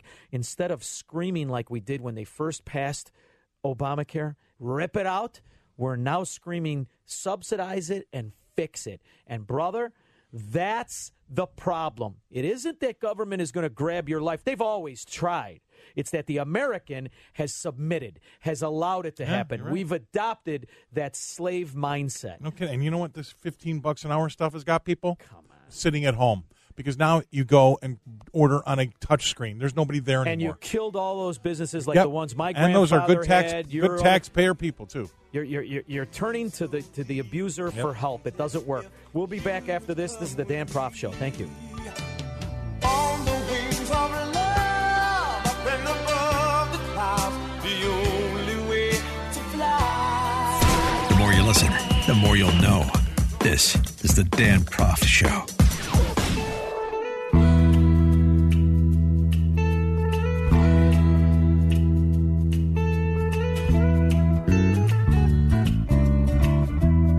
I'm Shaun Thompson with Scott Shellady in for one Dan cow Proft, guy. The cow guy. So this is what I want to talk to you about. Get, tell us a little bit about what you do. What do you do? You manage? No, yeah, we just help guys with a lot of money. Uh, we- actually, we don't trade on the exchange anymore. It's all principal to principal because the exchanges, you know, I don't want to get too much in the weeds, but I've become a little bit um, too structured for people now, right? Yeah. We have to go by their rules, their products. A lot of guys out there with a lot of money don't want to actually have the expiration on this day or Sure. trade this strike. So we go into a principal principal relationship with them where it's over the counter, uh, and we do a trade amongst ourselves, the firm against the guy. So wh- how did you get hooked up with television? When did you start doing TV in a financial analyst Oh, probably uh, capacity? 2005, 2004, and about that time, you know, my father also uh, wore a cow jacket because we have a family farm. We still have a family farm, Oh. and we used to milk, milk 150 head of cattle three times a day, six, noon, and six. No wonder you got strong hands. That's hard, right? Yeah. Oh, and don't you know it? Um, and so he wore a Holstein black and white trading jacket, like the Gateway computer kind of a thing. Sure. On the, in the middle of the corn pit, well, where he traded because he wanted people in the visitors gallery to go, "What's going on with that?" And he had a little card that he gave to the guards to read, which was basically, "Hey, it's not just gambling. We're setting an important economic function down there, right?" And he was trying to teach people. You know, he wanted people to ask why he was wearing the jacket, and then he would try to tell, give them a quick lesson. Well, he retired. And so then 02, 03, I, I put the jacket on and boom, all this money started flooding into the business, hedge funds Sure. from New York. And what, what comes with money? Media. And so they want to know who's the fat guy wearing the cow jacket? Let's talk to that guy, right? Right. And I'm like the accidental media guy. I didn't mean for any of this to happen. But now, if you look at our business, it's the number one brand in the business. And plus, you had the awareness to to articulate and to explain the principles of what it is we do, or we did. I I did, and you do. That is essential to the, to the cap and to the capitalism and the flow, the It's ebb the and flow crux. of money. It's the crux of capitalism. And it's not a zero sum game. Scott, what drives me nuts is when lay people think it's a zero sum game. Mm. Capitalism, the beauty is everybody wins. Are there some losers? There used to be. But theoretically, everyone can win. The producer, the, the manufacturer, the retailer, the speculator, they all can win. It's like my old man used to say when I was a kid. It's just like pizza. No such thing as a bad one. Just some that are better than others. That's exactly right. It's exactly right. And when I first started, you know, it was right before the crash, and it was like that uh, that trading places moment. You know, what do you do? And it was the farmer was able to lock in his profit to protect against his loss. The speculator could could middle it and sell it They to the both won. retailer. Everybody won. 100% true. And you know who really won was the consumer. And what Mhm. I've seen is the collapse of that that understanding of economy. And people just want the price fix. Look, they want to be taken It's a of. collapse of everything. Wall Street's now uh, now that's a that's a, a, a gambling place. Right? It used to be a place where you would go with, with a good idea and you get money for it, right? Yeah. And, and expand your business. So we've lost our way with a lot of things, especially that business. We're going to turn it back and we're going to do it on the Dan Proft Show. I'm going to do it or I'm pruning the audience. I can't decide. I'm Shaun Thompson, Scott Shellady, Dan Proft Show. We'll be back after this.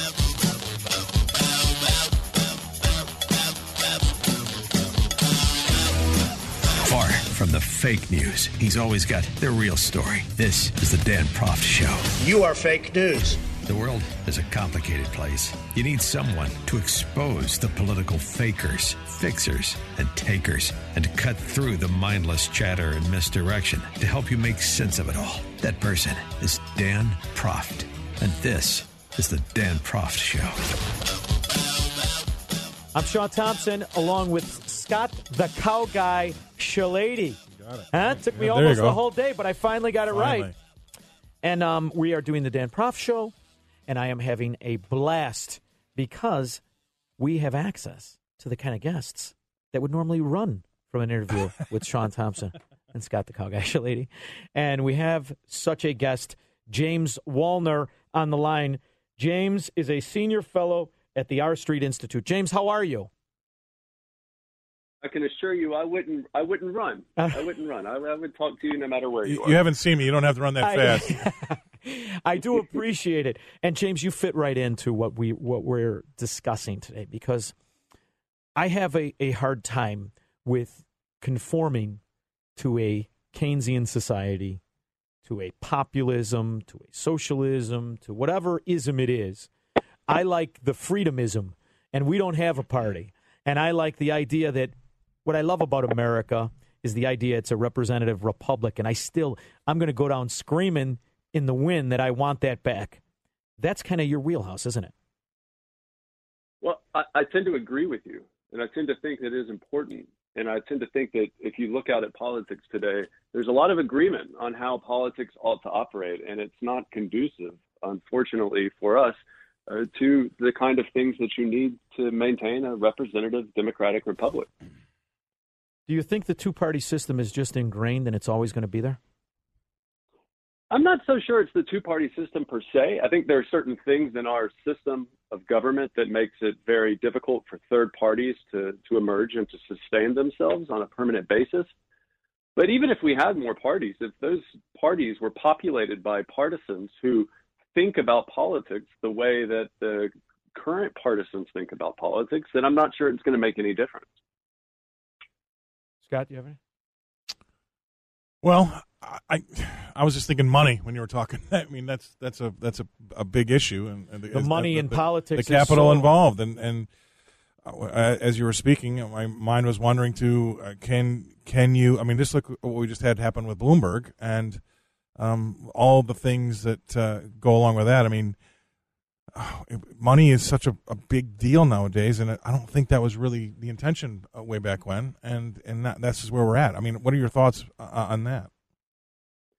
Yeah, I think there's a lot of evidence on on all sides of that question. My big concern, if you look at say what happens in Congress right now, and especially the Senate, if you look at politics and the source of frustration that people are experiencing, it's because no one's doing anything.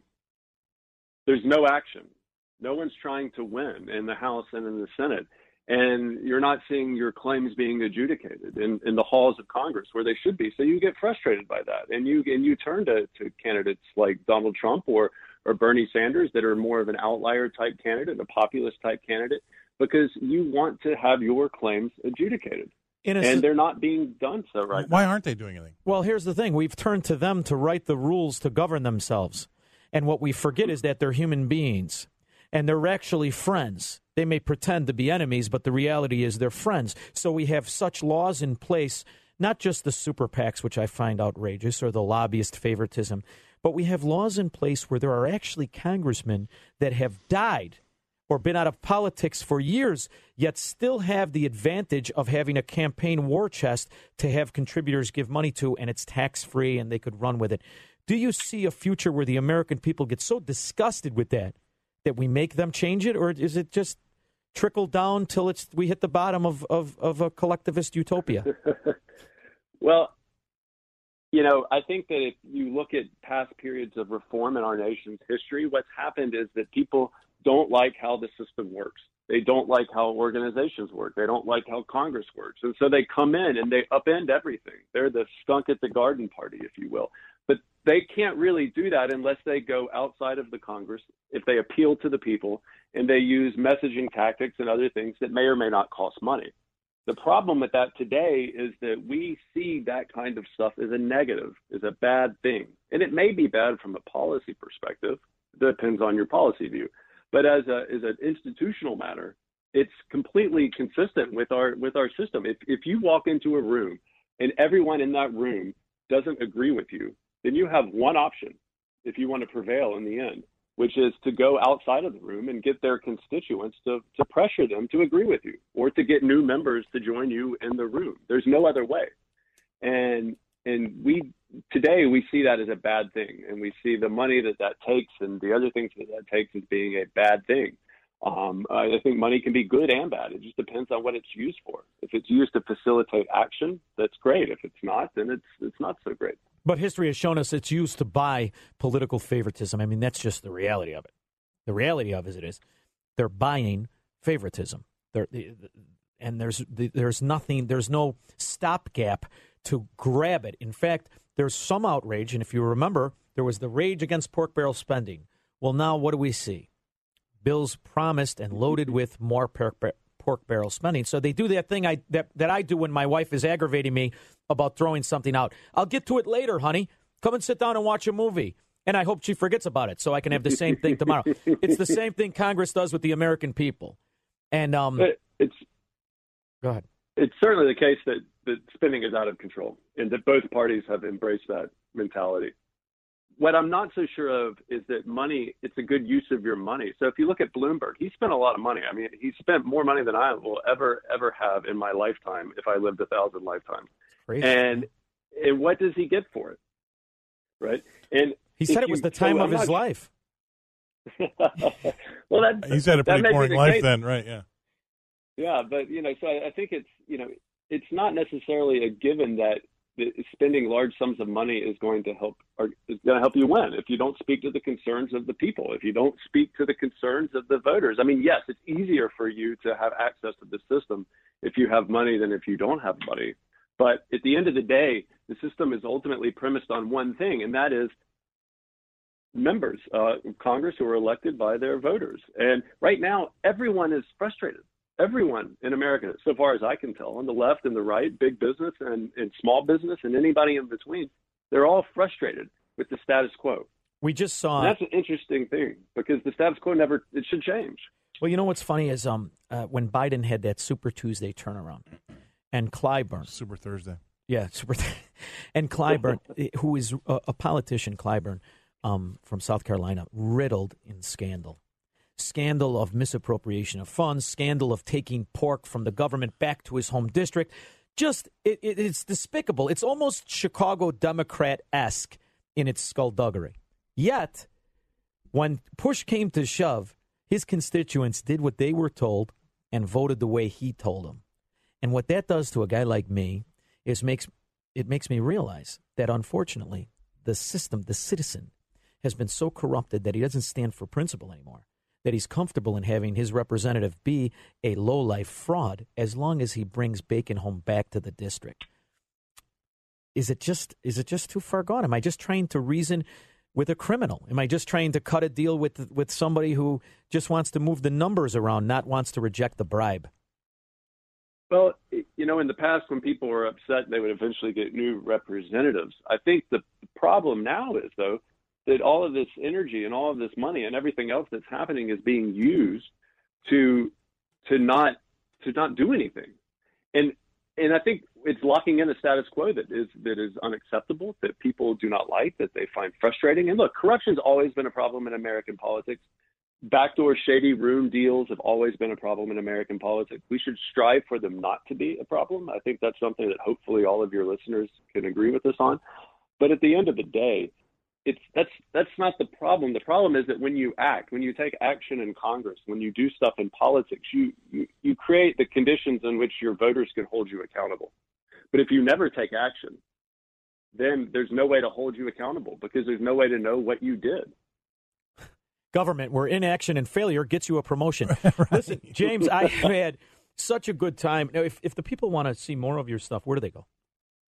The R Street, the R Street Institute, our website um, is, is it's a wonderful organization. It's a lot of innovative, uh, free thinking type um, stuff there. Really trying to think outside the box and try to get away from these kind of conventional forms of thinking to say what is actually the problem and then how do we actually go about solving it. Well, listen, I've had a great time doing it. And um, what do you have working? Do you see any? Uh, you have anything in the future cooking? Well, I'm working on a lot of some book projects, some some op-eds, all kinds of things. But it basically, uh, you know, I just wake up every day, I take a look at the world around me, and I try to reduce that gap between how I think about it and what's actually happening. And I think if more people did that, then we would ultimately get a little bit better understanding, and we'd get a little bit better uh, ability to communicate across our differences. And ultimately, I think we'd get a little bit better uh, government and policies and everything else that comes with that. James Wallner, thank you so much for joining me. I do appreciate it. Thank you. Thanks for having me.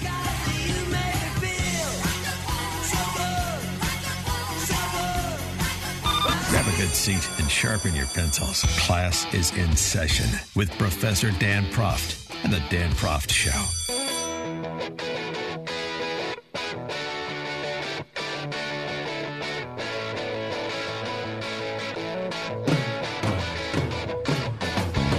I'd like to welcome you back to the Dan Proft Show with a guest host. Shaun Thompson is my name, and Scott guy. Shellady, The cow the guy. cow guy. I always forget the cow guy. The cow guy. That's the brand. No, you know what? It's like being served from the sheriff. If somebody knows my name, it's bad. I like Yeah, this to right, be the right. cow. Right. So if they hey Scott, I'm like, oh guy, I, I owe money. Now you've something. been on a couple stations, but which is the primary station you're on right now? Fox Business News. Fox Business Yeah, News. So Fox Business. l- for those of you listening, this is Scott who wears the cow jacket. Who I'm proud. To I got a regular. I do a regular segment on Tuesdays, usually with Stuart Varney, and then either Thursday or Friday with Cavuto. Are you just sickened? You know, I can't even watch news anymore. I really can't. I, I And uh, I can watch. You know, I can watch that show. I mean, no, no, no. I don't mean your show. I'm talking about the general news. And when you hear these mannequins who pretend to be author- authorities speak of how high oil is great for the economy, I, do you ever ask yourself, do they ever listen to themselves? I mean, do they listen to what they're actually saying? Because sometimes I think, I, I scream at the wife, I, you can't, we can't keep this on in the house. Just stop it. We, we go over to, you know what I watch now? HGTV, because I just don't get angry anymore. My wife too, and I love that married couple. They do with the shiplap on Chip the and walls. Joanna? Yeah, Chip and. Joanna? Um, but here's the problem. Joanna's nice, isn't Yeah, yeah, yeah, yeah. But here's my here's my Uh, problem. that big dude on Hometown, the, I like the big guy with the great, the, the big beard. Sure. Yeah. well, I got the short man That's complex. Laurel, I don't like tall guys. I Laurel, want to fight them. There we go. Um, so here's the here's the problem I have. Growing up the way we did, yeah, I'm over 50 years old. I know you're in your 40s. 54. Oh, are you really? Yeah. Okay, so growing up the way we did, My age is almost my, my waist now. Nice. Way to go. Nothing to be proud of, Rusty. Um, growing up the way we did, we had to learn about fundamentals and principles, and especially when you go into the industries we went into. I'll never forget, you know, I was lucky enough to, to cozy up to a couple of traders who were older, and I said, I really want to be good at this. It was an old Jewish guy who I love to this day, helped me out tremendous. We used to call him the bomber, and he'd say, You want to be good at it? Learn the principle, learn the fundamentals. And he would give me old books about Jesse Livermore, Oh, and he'd yeah. give me Hayek, and he'd give me old uh, von Mises books and the economy, and we would I learn. mean, there was a dog named, there's a book named after Proft, Proft's dog. Proft stole that name. I kept mentioning Hayek. He stole the damn name. Anyway, um, so we learned about fundamental principles in capitalism, and I loved it because it's the only Shame place on you. in this, and we're the only country where you could start out with nothing and have something at the end if you learn to master those beliefs and principles. And I feel, Scott, that for the last, really since TARP, since 08, it's just all backwards to me. And credit is being monetized. We're, we're told that loss is failure. I mean, uh, uh, loss is winning. I'm told to ignore the math. You know, I look at Enron and I look at GE, and to me, the only yeah. difference is the label. Right, right. It's the same math. Well, the smart the smart guys out there, they don't say what what the outcome will be because they don't want to scare everybody. But it's either going to be blood in the streets or some sort of you know off of their heads kind of a French Revolution moment because what's happening and and I feel for in the seventies when we were kids there were there were actual laborers on the board right? And in the eighties we got rid of all that because the you know the, the shareholder is king. We we work for the shareholders. That's all that matters shareholder shareholder shareholder well then that became the CEO and the shareholders. Well guess what happens? To stock prices and so what we got rid of the worker and I'm not saying you know they they, they got to infiltrate but I why not have a voice on the board just to kind of let people know what's going on Yeah. they've totally forgot and that's the, the wealth gap is what I'm talking about. Correct. about And I, but here's the problem: we have to correctly diagnose that because I don't blame capitalism for that. I blame the labor mafia union for that. I really do. You want to know to me what destroyed American manufacturing is the labor mafia corruption within government. Because as anybody knows, as in the old Godfather, I so are you an anti-union guy across the board? I'm an anti-union guy across the board. I, you know, I am too, but I do another radio radio show with a guy that kind of went to university to learn about unions. Right, there was like, like a couple classes you could take out at Occidental where Barry O went. by the way. Sure. And they, you know, they they have some points. You know, when you could organ just an organized organized anything isn't always necessarily bad, but then when they get power, I, I can see where it gets distorted. And I'm not a, I'm not I'm not pro union myself. Right. Well, we're living in the fact that you see the UAW every every week is in scandal. And here's the other thing. I'm going to tell you. I didn't go to college to learn about unions. What I did was drive around a union president, and I married the other union president's daughter. Yikes! So that's how I so you can't say unions. you can't say anything bad about the unions. Oh, I can say everything bad. Well, my them. wife worked. They're a crime organization. for. Ford, so she was in the UAW. So she told me everything about it, and I thought, this is how can you, how do you let anybody tell you who to vote for? I didn't understand It's that. insane. Uh, Do you Okay. understand that whole pr- that whole Well- thing about getting endorsed by this union or that union is so stupid to me because I'm not voting for them just because you endorse them. I'm going to vote for who I want. One thing that history has shown us is people want to feel protected. They want somebody to say, I've got you. So they join this group and it says, I've got you. The selling point is you just vote the way I tell you. Oh, and give me your money. Right. So they extort the labor force, their own members they extort, they protect, and they only hire those that bow down before them. They do everything they can to avoid competition, thus raising the price for everyone across the board. I, I agree. And here's the other thing that they do that I really have a hard time. I've you know when it, I used to take calls all the time. We would get union guys who would say, "What are you talking about? You're crazy." Well, then somebody tell me how a union incentivizes an overachiever. right, exactly right. Unions disincentivize achievement. They tell you how not to work, Exactly not right. how to work more efficiently. Right. I'll never forget. I was a union bricklayer. Right, my old man was a union bricklayer. I was a, an apprentice. I started working, and the guy said, "Whoa, whoa, whoa! What are you doing? What are you crazy? You're going too What are you fast. talking? You're going way too fast. We got this job's got to last a while." I thought to myself, "What the hell is going on?" And you know what? It doesn't matter what union it is. If you look at what they're trying to do, they're trying to get more time off at higher pay.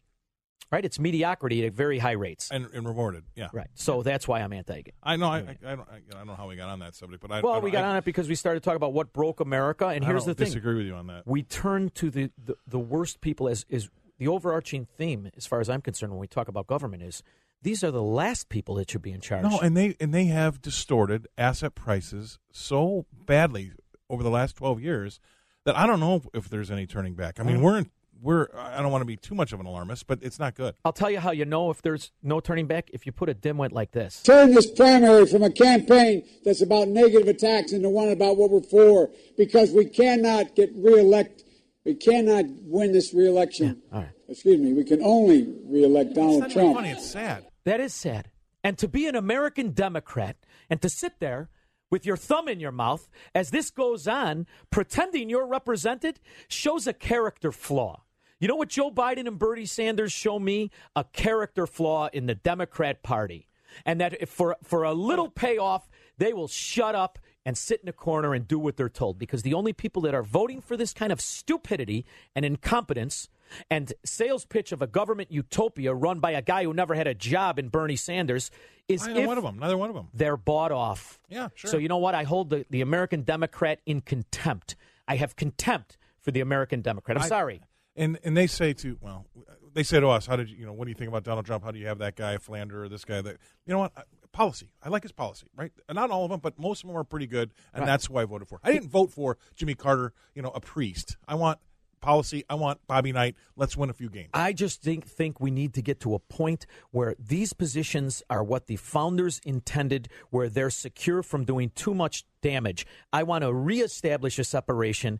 I want to strip away all these powers of a presidency or a Senate or a Congress. I want to make them fight and make law back to the shield versus the spear. And I know I'm yelling into a windstorm. But. I'm going to go down swinging because you know what? The capitalist and the free man, his philosophy should be with my last breath, I strike. Sorry, I'm never going to live on my knees. I'd rather die on my feet. I've had a good time. We'll be back after the break. Thank you for listening to the Dan Clark Show.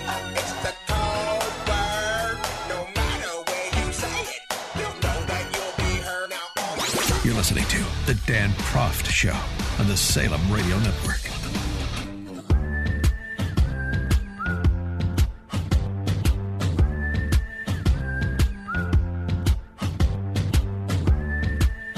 I'd like to welcome you back to the Dan Proft Show. My name's Shaun Thompson, Scott Shellady, the, cow cow, guy. guy. Yep. And listen, I brought some heavy hitters. We're going to talk economy. We get Carol Roth. We dust her off. We tell her, "Come on, Carol, we need your help." Carol, What's how going are you? What's going on, guys? Good morning. Hey, how are you? So, as you know, this is the Dan Proft Show. This is broadcast to all of the states that are just witnessing the kind of Democrat collapse and failure and skullduggery the three Chicagoans on the phone right now are all very familiar with. So, this is a this is a true statement. This is a true statement.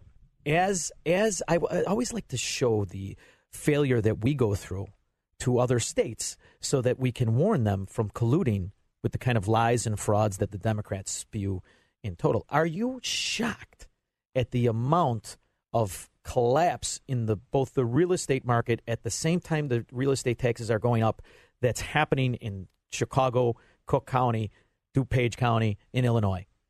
Yeah, I'm shocked. Like uh, they were shocked in Casablanca that go- that gambling was going on. Shocked, shocked to find out that gambling is going on here.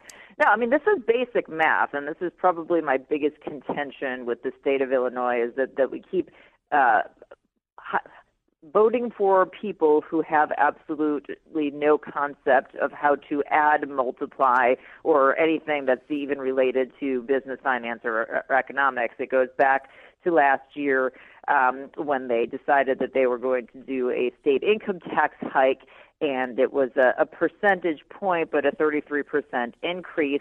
And you had, uh, you know, some of the state representatives going around and saying, "Oh, you know, Governor Rauner at the time is lying. It's it's not 33% increase, it's 1% because they didn't understand the difference between a percentage point and a percentage increase. Uh, they don't even know what they're voting for.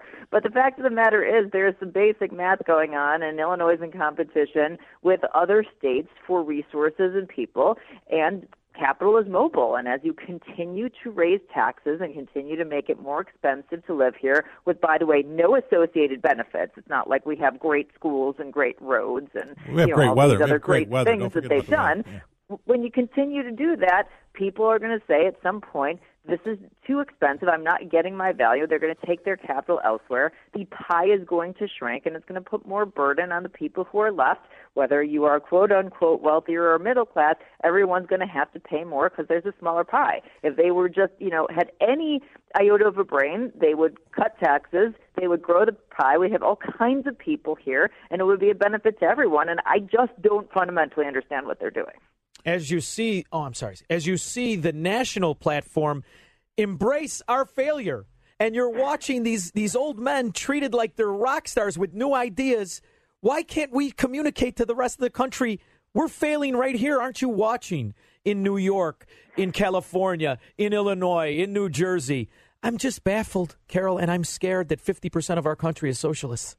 Yeah, I mean it's uh, it's a failure of our education system, which you know, who's in charge of the education system, the mm-hmm. quote unquote government, and frankly the liberal government, and people have not um, understood facts and figures, and they've prioritized emotions over facts. And unfortunately, I, I appreciate the fact that people want to help others, but it doesn't mean that the government is the solution, because we all know that the government is a, the absolute worst solution. So the fact that they can't get outside of their bubble and go, oh, there's another way that we could potentially address this problem that's less costly and more efficient and more effective with higher quality uh, is the critical thinking. And unfortunately, the education system lacks.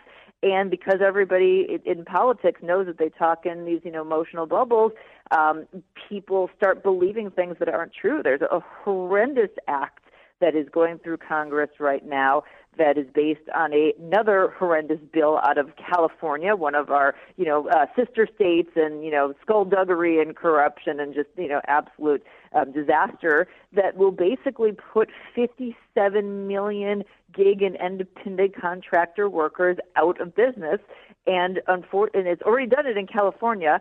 And yeah, I keep trying to raise a flag with some other folks um, to try and get people to call in and tell everyone it's called the PRO Act, P R O A C T. You know, call Durbin, call Duckworth, call, call your representative, and say vote no on the, the PRO Act because it's basically going to kill small businesses and gig workers, but nobody's even paying attention to that. And of course, they've clouded it and shrouded it in, oh no, this is pro worker, and it's absolutely not pro worker.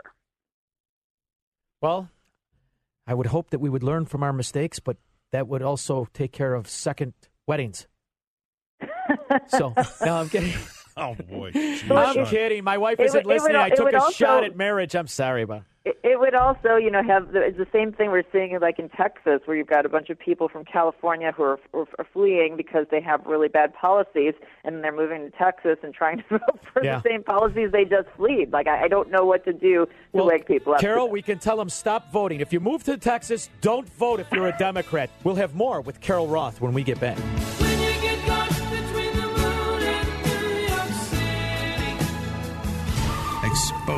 Political fakers, fixers, and takers. He's Dan Proft, and this is The Dan Proft Show.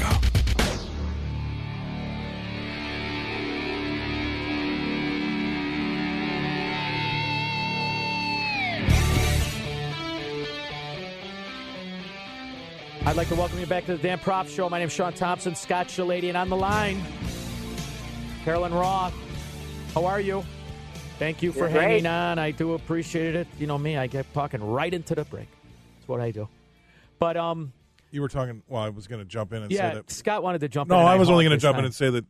Obviously, with the stock market doing what it's doing as of late, then this goes with what your your divorce, uh, you know, thing was. Is that the stock market crash is worse than a divorce because you lose half your money and you still have your wife around, right? So, Oh, ah, terrible, terrible, terrible. What do you think? Do you what do you think about the fix, Carolyn? What do you think? What do you think about the stock market? Yeah. So, listen, I'm one of those people. I, I'm more comfortable when things are going wrong when, when they're going right. I'm a little bit of a contrarian there. Uh, the market had been priced for perfection. I mean, we have been through this unprecedented period where the market just kept going up and up and up and really hadn't corrected, which is something that it does on a normal basis. And it was really overdue for a pullback, and because it had been so long, in my opinion, that's why you saw the velocity of the downward trend, um, and you know that sort of so many days in a row of downward trends because it it just needed that breather. So I, I'm completely okay with that level of a pullback. I think that it was healthy. Um, that being said, the one thing that does concern me going forward is that it, it tends to sometimes be a little bit of a self-fulfilling prophecy when you get people talking about fears of a recession and a bad economy and all these things that haven't happened yet. But if you get businesses to pull back on their investments and you get consumers who are concerned and aren't going out and aren't spending and certainly we know that through coronavirus that people aren't going to be taking their spring break trips or going on their cruises or whatnot uh, eventually that comes to roost, right? So Yep. you do get those those lower um, value valuations and lower earnings, and then obviously that continues to take stocks down, and then it just- just becomes a vicious cycle. So I, I just would hope that people don't overreact. This is something that you know can be normalized. Um, and you know, just uh, just keep your wits about you because you know that that's when it presents opportunities when the market. this is down. my that's you're, you're spot on, and this is my problem with the whole thing, Carol, is that I'm a little older than you. Shaun and I are both older than you, and we've seen these things a lot. And this is the first time in a in a long time, if if if not ever, that I've seen um, an economic calamity caused by a virus, not by another economic calamity like the savings and loan crisis of the '80s and you know the, the um, housing market of the 08 and all the other you know asian contagion uh, long-term capital management you name it um, we're generally systemic issues. yeah internally right? For- with with the this so here's here's where i just don't want the fed and or the government to go off base here because until you can get ma and pa kettle out of the house and go eat dinner at chinatown tonight you're not going to solve the problem by throwing money at it. And, and if they're not leaving the house no amount of money's you could cut rates by 3% into the negatives and it's not going to make a difference but i don't know if they're thinking that way so yeah payroll tax cut whatever great that, that's fi- but that's not going to bring people out of their houses and go to a soccer game or a basketball game and we're canceling these things left right and center so it's just only adding to their their fears so they're just going to stay home now yes Amazon delivers and a lot of restaurants deliver, but it's just not going to be to the to the extent it was where people were actually going out. We're canceling all these these conventions, and that's my problem. If you think that money is going to get people out of their houses, you're wrong. Yeah, I agree with you, and I think that the Fed fumbled the ball big time here. It was Ugh. absolutely idiotic for them to do that emergency 50 point rate cut. Um, like you said, it's not going to spur any additional investment. It's not like quote unquote high rates were holding anybody back Right. from making any sort of investment. And then it panicked everybody. It made people go, oh, is there something that we don't know about that you're so concerned that you couldn't wait two weeks until you had a scheduled meeting to address? And it was just a complete fumble and bumble. And uh, y- like you said, you can't micromanage the economy that way. Is it too late to correct? You know, and I mean that because, you know, you and I and, and, and people in the in the financial world understood that the mission of the Federal Reserve changed drastically from reactionary to proactive over the last twenty years. Is it too late to put it back in the box? well, if it were me, I would undo the rate cut, but then the market's going to panic further. But I think it's one of those things that eventually they're going to have to do because the problem at this point is that when things do eventually go, you know, ac- actually pretty badly, because we know that there are business cycles and there will eventually be uh, a recession, they're not going to have any tools left. And then it's going to be really, really ugly. Um, but you know, in in reality, can they undo that? I'm I'm not sure that realistically they could. Well, and you know, and, and with this whole market bounce back today, that or we, it looks as though it's happening. I don't, I haven't seen the prices in a while, but you know, we can all debate on what you know. I think your price to perfection was a great point. You know, we were priced to perfection. This is why we're seeing the, the, the velocity that we are. Um, and to Shaun's word, uh, you know, I think that you know when when we had the Fed really get involved with our back pockets, it's really distorted asset prices much more than people really. believe. You know, I I want to get back to normal too, right? Uh, but you got to get the Fed out of your back pocket to get back to normal. That's the problem, and it's almost like they're they're here to stay, and that's my problem with the whole thing is that that's that's going to be something that I don't know we, we can if we can put that back in the box. Yeah, it's, it's it's a big problem. It's a problem that's off the back of people who have have retired or looking to retire, people who are dependent on fixed income and, and Kill having some sort of normalized interest rate to depend on, and it's become very very unhealthy. You know why I'm nervous, Carol? They're going to take me off the sidelines. All my life, I've been a con- never buy it unless you know. I'm not a leveraged debt guy. I'm not. I'm looking at these numbers. I'm looking at cap rate return on investment, commercial, real estate. I'm thinking to myself, boy, oh boy, how do you not go into the leverage game right now? And wouldn't you believe it? These son of a guns have wooed me, and I'm very upset about it, Carol. Well, you know what? I, I, I'm less concerned about you, Shaun, doing it than there are other people who perhaps um, you know don't have the resources who are you know so lured in, and that's that's the danger when you get a situation like this. Is it it inspires um, and provokes riskier behavior, and so you get people making investments that they otherwise wouldn't, and that's never a good thing for the market to go either. with- I'm a free market gal. You want the market to do what the market does. To go with Shaun's conspiracy theory, though, it seems like to me, why not go all in? Because it's either going to blow up or you're going to get bailed out. And now this philo- the, the Right? I mean, it seems psychological like philosophy is like, hey, I owe money, turn over the keys. Yeah. Deed and loot, son of a gun. What are you going to do to me? Right. It's terrible, Carol, what they did to me. I used to be so principled, but I had more hair. yeah. yeah. Anyway, listen, Carol, I so appreciate it. If I want to look at your stuff, where do I go? Uh, number one thing, especially with coronavirus right now, get your information and wishes together at futurefile.com and follow me on Twitter at Carol J S Roth. Love it. Thank you so much for Thank joining us much. on the Dan Proft Show as he golfs and yell- throws clubs. Thank you so much. Thanks, guys.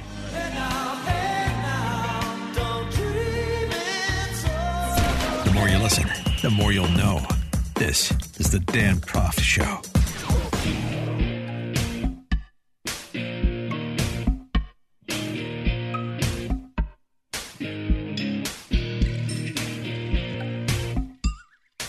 I'm Shaun Thompson with Scott Shellady. We are in on the Dan Proft Show as Dan rarely takes a day off, and uh, his face tells the story. He works all the time.